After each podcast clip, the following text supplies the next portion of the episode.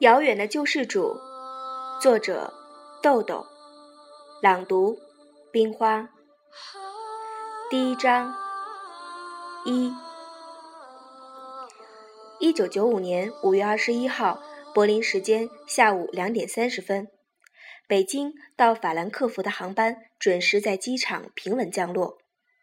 法兰克福机场大厅的海关检查出口处，三三两两的聚集着迎接亲友的人。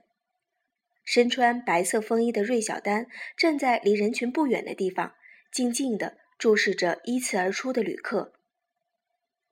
萧亚文随着旅客走了过来，他什么行李也没带，只是挎了一个随身携带的坤包。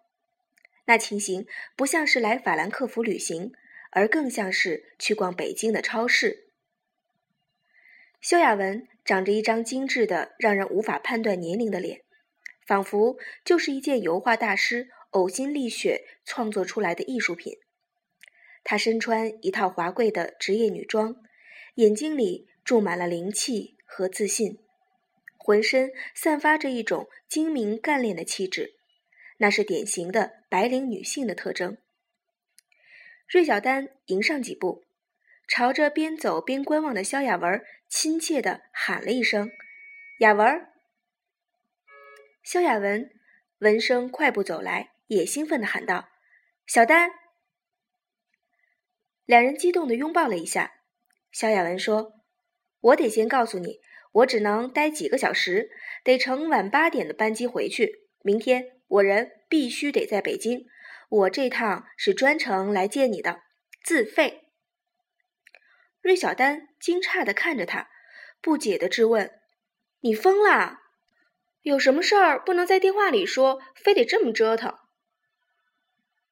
萧亚文说：“电话里我怕你三言两语把我打发了，我这么折腾一趟，念我这来回的路费，你也不好意思拒绝我。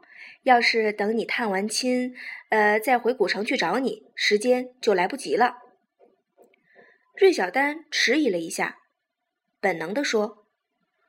如果是有人托你给古城的什么案子说情，那就别说出来了。我既没贼心，也没贼胆，更没那个权利。肖亚文说：“你怎么看谁都像贼啊？”两个人边说边走，走出大厅，走向停车场，上了一辆白色女士轿车。芮小丹驾车向莱茵河南岸的紫竹园小酒店驶去。肖亚文一上车就笑着说。你的拥抱不够真诚，敷衍我。芮小丹也笑道：“你神神叨叨，让我猜心事，我真诚得起来吗？”